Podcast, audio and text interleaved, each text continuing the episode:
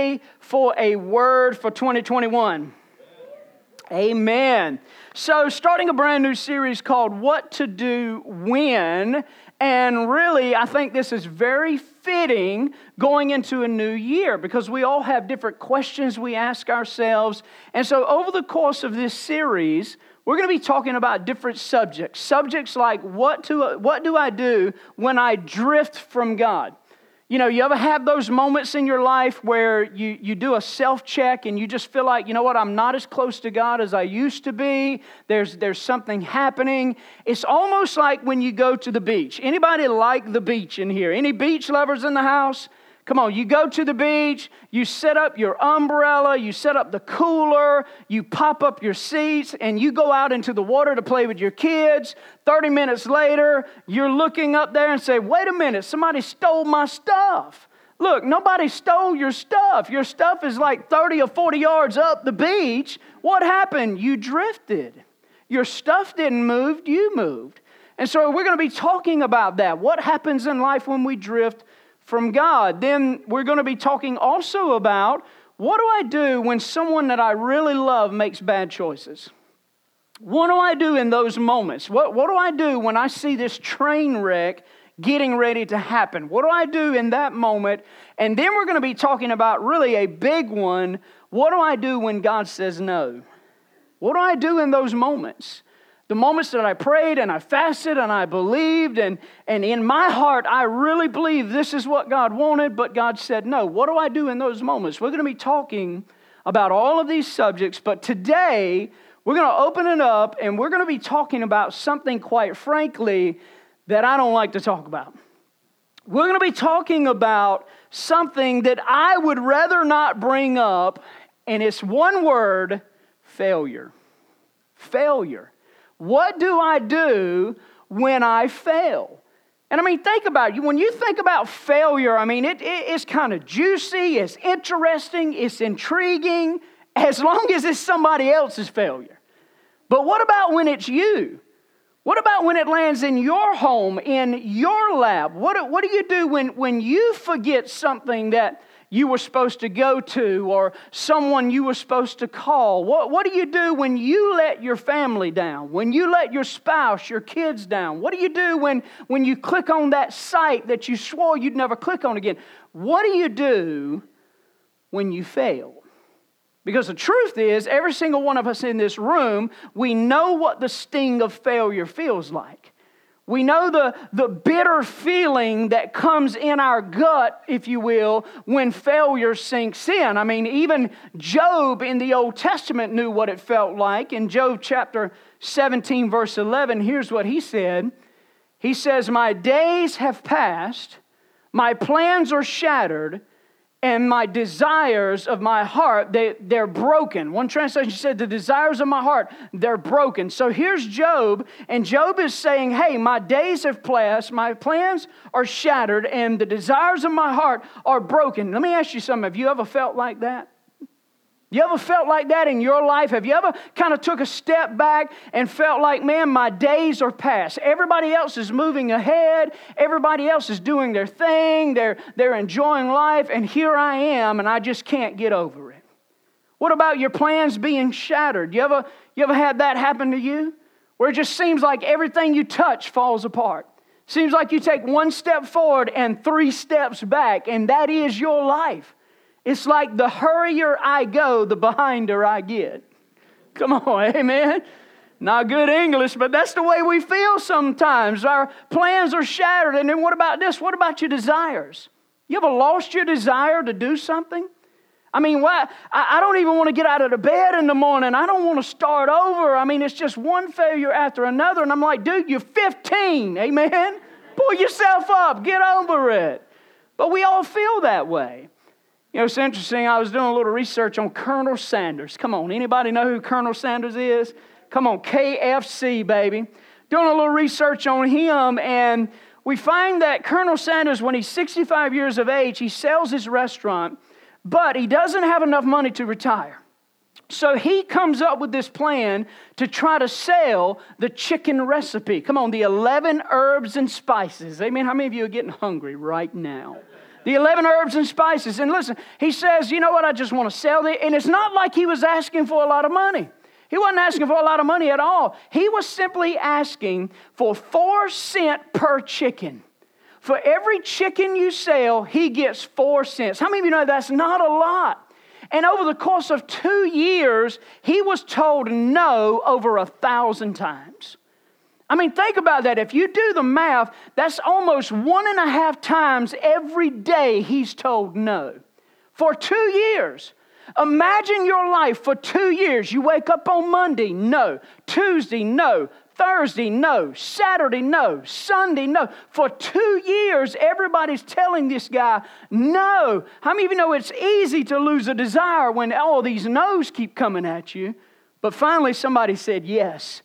And when they said yes, he went on to die at 90 years of uh, age as a millionaire. Why? Because he did not lose his desire. Turn to somebody and say, Don't lose your desire. Don't lose your desire. And so for today, I really just simply have two goals. I don't want to keep you long, just two goals for today. And it's simply this for those of you who cannot identify with failure, maybe your life's going great right now, you don't have any problems, everything's just wonderful. There's a lot of people don't like you, amen, but everything's just great for you right now. It's wonderful. If that's you, then my goal is to help you to minimize your failures in the future.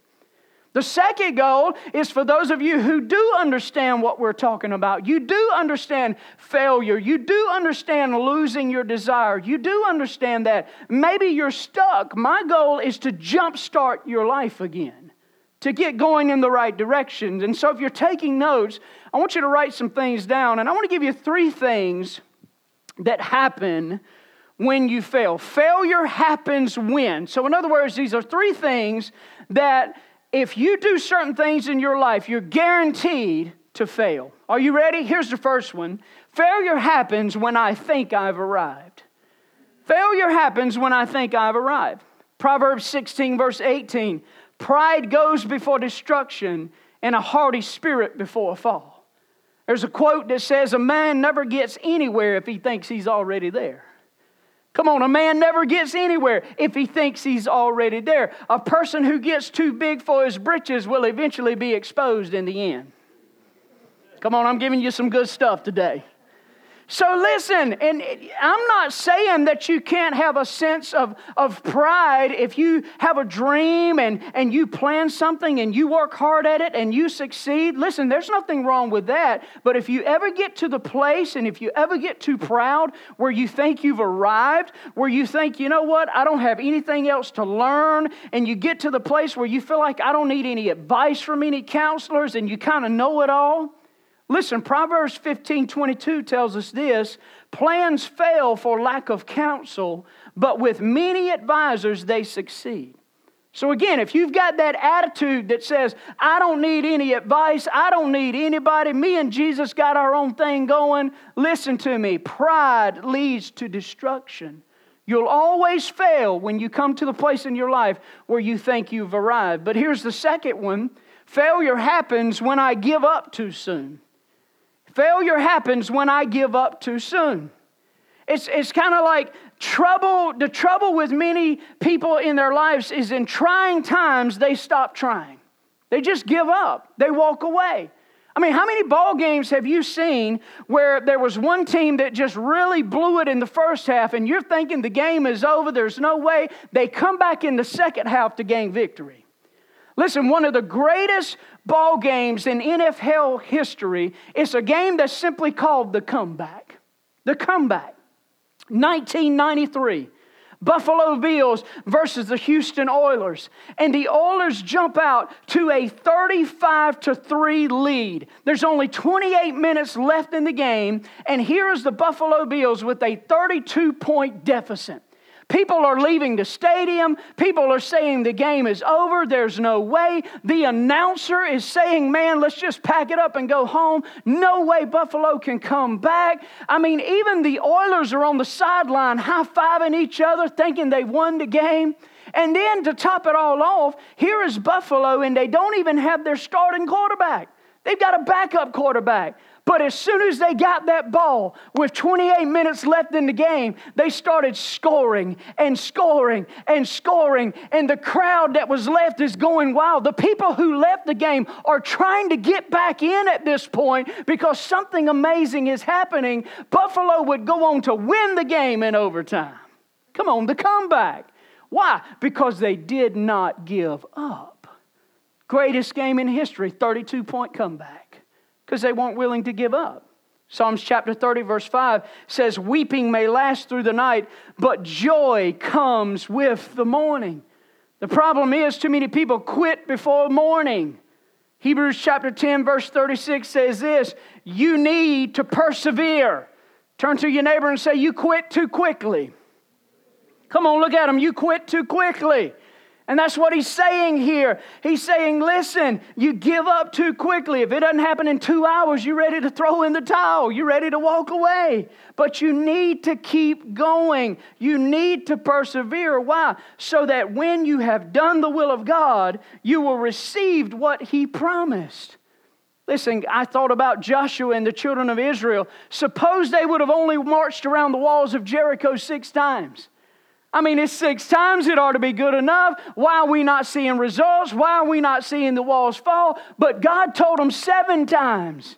Joshua chapter 6, verse 3 and 4, here's what God said March around the city once with all the armed men. Do this for six days, and then watch.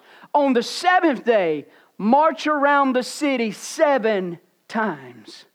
You realize how easy it would have been to give up on lap number five? Lap number six, I mean, I'm not seeing a crack in the wall. I'm not seeing the dust. I'm not seeing anything. It would have been easy to pack it up and say, man, we're going home. But you were on lap six. Just one more lap, and God's victory came about. I believe there's some of you in here today and listening by podcast, you're on lap number six and you don't even know it. And so many people today, because they don't know where they are into in relation to God's promise, they give up. They quit. They give up on their marriages. They give up on ministry. They give up on kids. They give up on God. And you're on lap number six and you don't even know it. Turn to somebody and say, Don't give up. Don't give up. So failure happens when what? When I get too proud, when I want to think I've arrived. Failure happens when I give up too soon. Here's the third time that failure happens is when I don't do life God's way when I don't do life God's way. Proverbs chapter 14, verse 12 says, There's a way that seems right to man, but the end leads to death. The fact is that God's word is filled with principles that will work, but in order for the principles to work, you've got to work the word.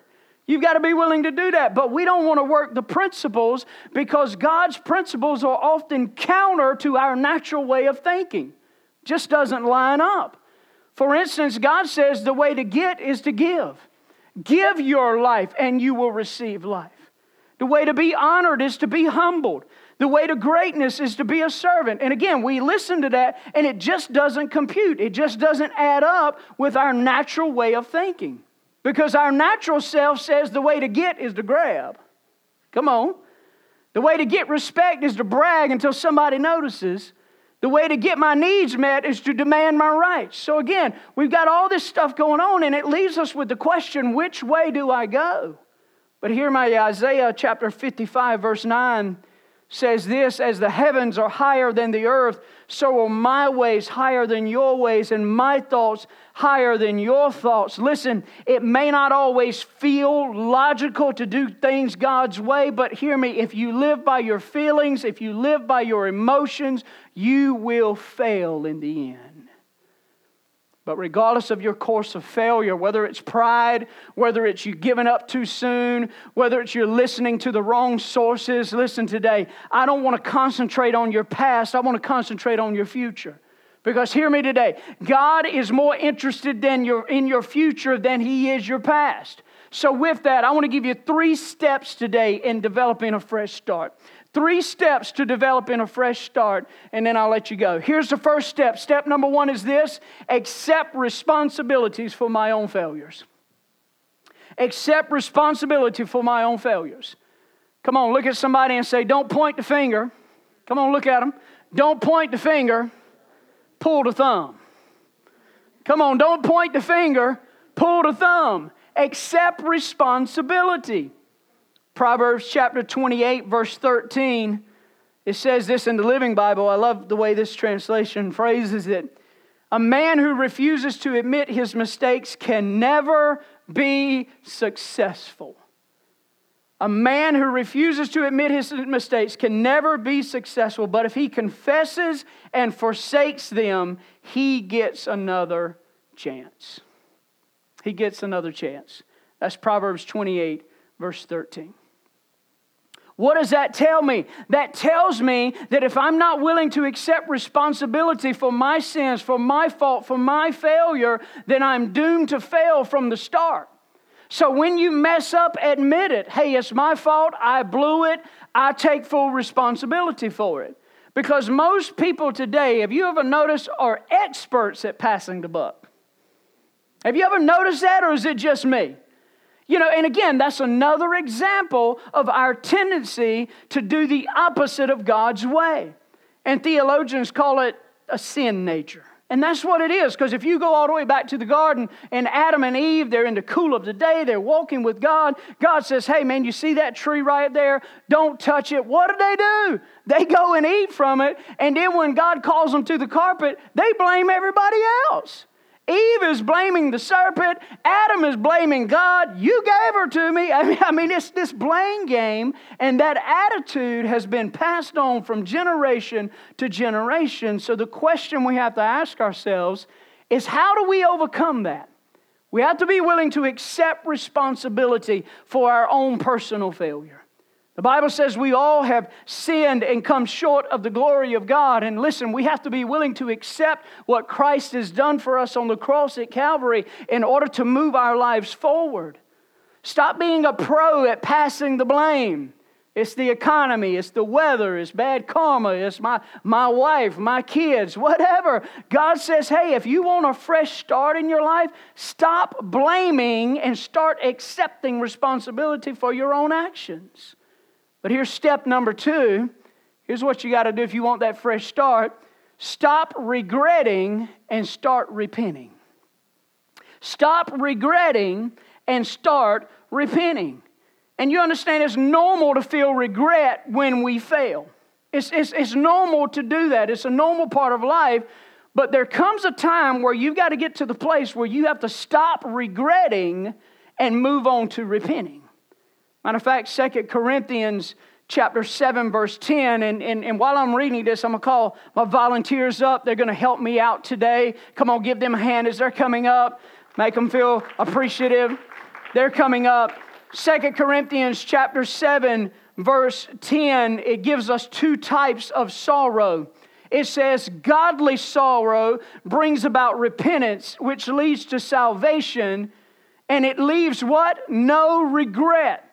So there's godly sorrow. It brings about repentance. It brings about change. But then there's worldly sorrow. And worldly sorrow does what? It brings what? Death. So you've got two different types of sorrow happening here. You've got godly sorrow and you've got worldly sorrow. So you've got one that leaves you chained up to your past, to your past mistakes. Hold that right there, girlfriend. We want you chained good today. Amen. She's chained up. So, godly sorrow, worldly sorrow. Here's the thing if you've got godly sorrow, here's what happens you're willing to repent, you're willing to accept responsibility. And as a result, because of Christ, change comes into your heart, change comes into your life, and you begin to move forward with your life. This is godly sorrow, okay?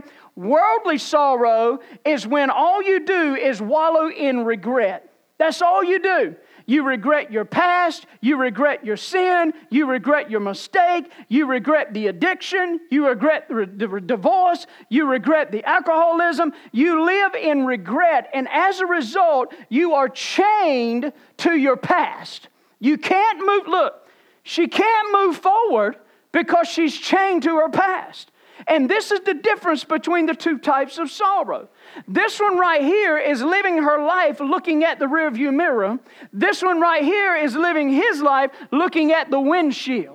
God's plans, God's purpose is still being revealed in him, is still working in him. God is using him. Is he sorry for what he done? Absolutely. Was there regret? Absolutely. But because he was willing to repent, because he was willing to come to God, God moved his life forward. But here is one that says every morning, if it only been different if I would have done this, if I would have done that, if I would have been caught in this, if I wouldn't have been caught in that. And so as a result, she's chained to her past and she can't move forward. Listen to what Paul says in Philippians chapter 3, verse 13 and 14. He says this forgetting what is what? Behind Forgetting the past. It's in the past. Forgetting what is behind, I press toward the goal to win the prize of which God has called me in Christ Jesus. Stop letting the choices and the problems of your past chain you and defeat you to where you can't live the life that God called you to live. Listen, let me ask you a question. What is it in your past that's keeping you from moving forward?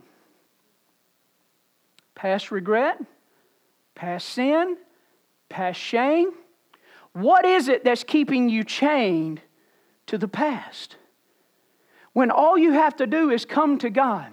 Because listen, if she comes to God and she repents and she puts it under the blood, watch what God does. God moves her life forward but you'll never move forward as long as you are chained to the sins of your past. Stop wallowing in regret. God forgave you. God was nailed to the cross, so stop nailing yourself to the cross and let it go and watch God move your life forward. Give these guys a big hand.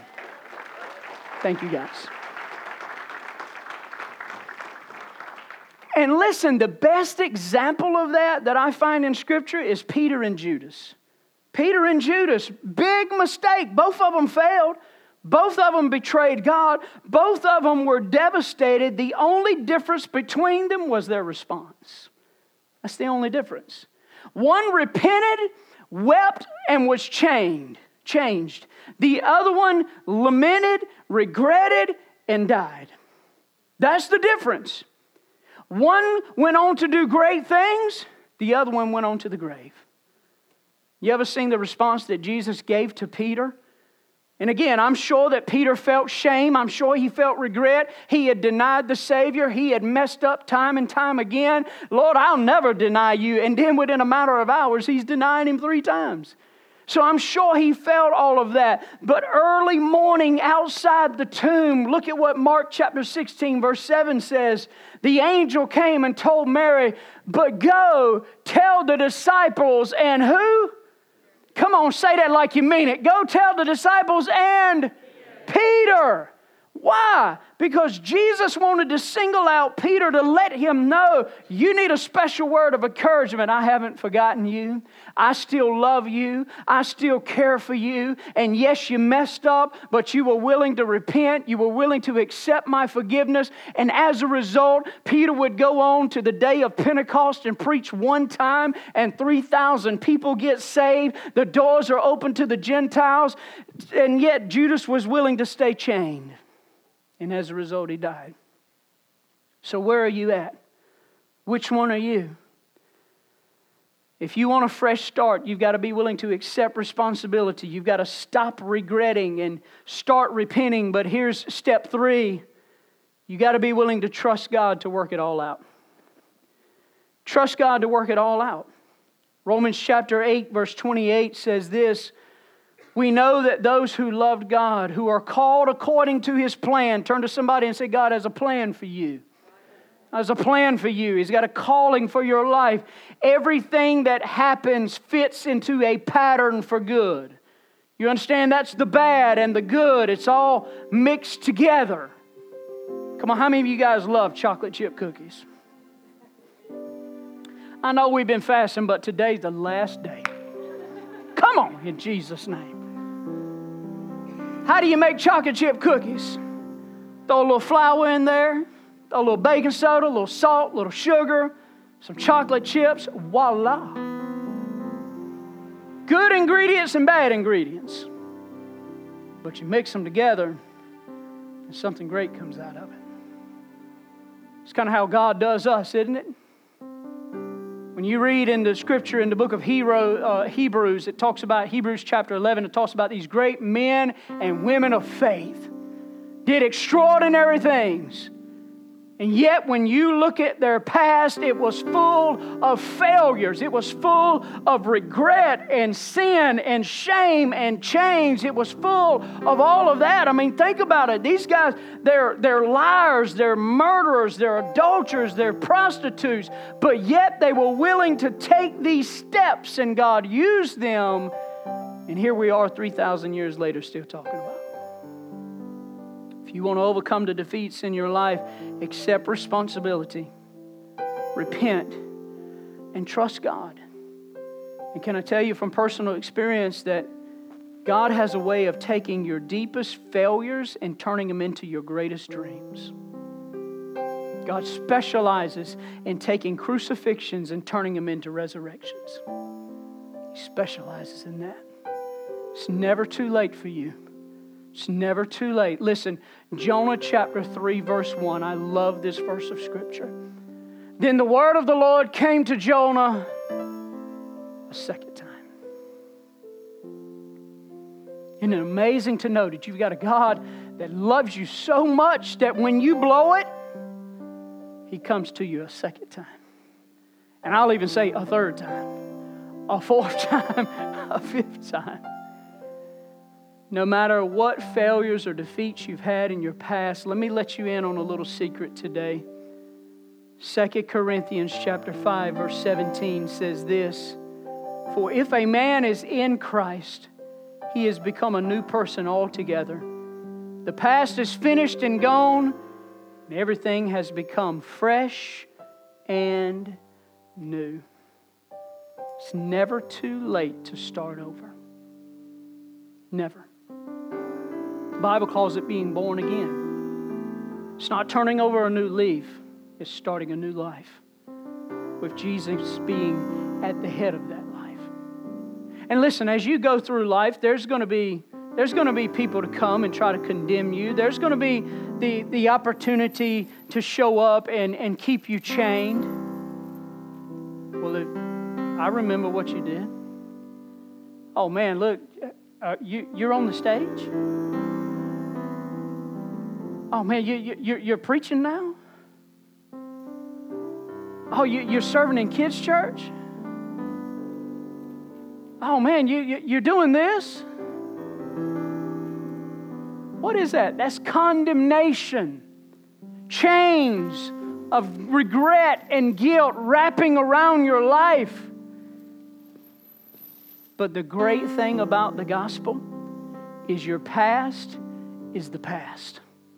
And when you accept Christ into your heart as your Lord and Savior and you repent of your sins, you know what Romans chapter 8, verse 1 says? There is therefore now no condemnation to those who are in Christ Jesus. Did I do it? Yes. Was it a mistake? Yes. How did you handle it? Did you wallow in it? Or did you turn your eyes to the cross and say, Father, I messed it up. It was my fault. Forgive me. And the whole time while you're doing that, you don't even realize it, but God has got His hands on your back and He's moving you forward. He's moving your life forward. Stand with me all over the house.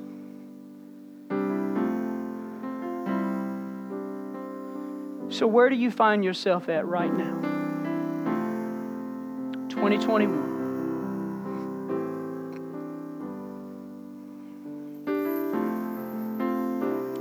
See, 2020,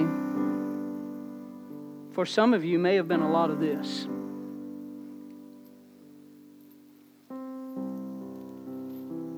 And 2021 comes around, new me, new you, boo, but you still chained because you haven't been willing to go to the cross and say, Father, forgive me.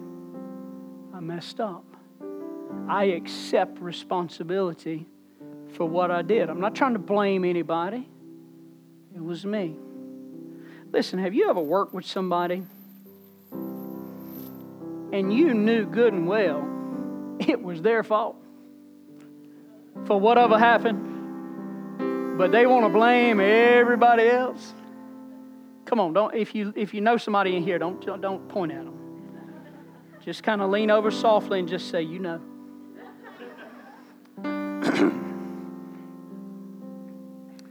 It's funny how everybody else can see it but you. It goes back to the beginning. When somebody else fails, it's juicy, it's intriguing, it's, it's interesting. But when I fail, I want to cover it up and I don't want you to know about it. I want to hide it in a closet somewhere. And when you do that, unbeknownst to you, you wrap a chain around your life. And that mistake and that failure constantly keeps you chained. It is only when you have godly sorrow to repent, God, forgive me. I messed up. That God will take your life and move you forward and continue to use you. As long as there's breath in you, God is not done with you. There's great things He has in store for you. But you've got to be willing coming into 2021 to say, Father, I messed up in 2020. Maybe, maybe some of you come into 2021 and we're just a few days in it and you're like, Lord, I already blew it. yeah. There's no better time than now to say, God, forgive me. I'm sorry. So won't you bow your heads with me all over the house? Father, we thank you for moments like this. We thank you for the privilege and kind of just really knowing in our heart of hearts that no matter what we've done, no matter where we're at, we can come to you. We can repent and we can move forward with our lives. And so, God, right now, I pray for every individual in this house today. You know our hearts, you know where we are, you know our past, you know those chains. And every chain has a name. But, Father, the Bible says that you are the anchor for our souls. There's a rope that has hope, and his name is Jesus. And so, Lord, I pray now, break the chains off your people. Break the chains off your people. If there's something that you're feeling right now, if there's something God may bringing something to your attention, something that maybe you you didn't think you were, you know, you thought you were over it, but come to find out you're not over it and you're still wallowing in that regret, take this moment right now to just simply say, Father, forgive me. Set me free and help me. Make me a new person. In Jesus' name. Just keep your heads bowed all over the house. Let me ask you a question. It's just me and you. Just me and you. Is everything all right with your soul? Is everything all right with your life? Are you still living in chains? Or have you got to the place in your life where you've been willing to come to God and say, Father, forgive me. If you're in the house today and you've never accepted Christ as your Savior, I believe that God brought you here for this reason, for this moment, right here to connect with you. And so if you say, Pastor, that's me, I've never taken that step, I've never accepted Christ as my Lord and Savior, but man, I'm tired of these chains, I'm ready to be free would you just simply slip a hand and say, Pastor, pray for me? Pray for me. I'm tired of the chains. I've got to be free.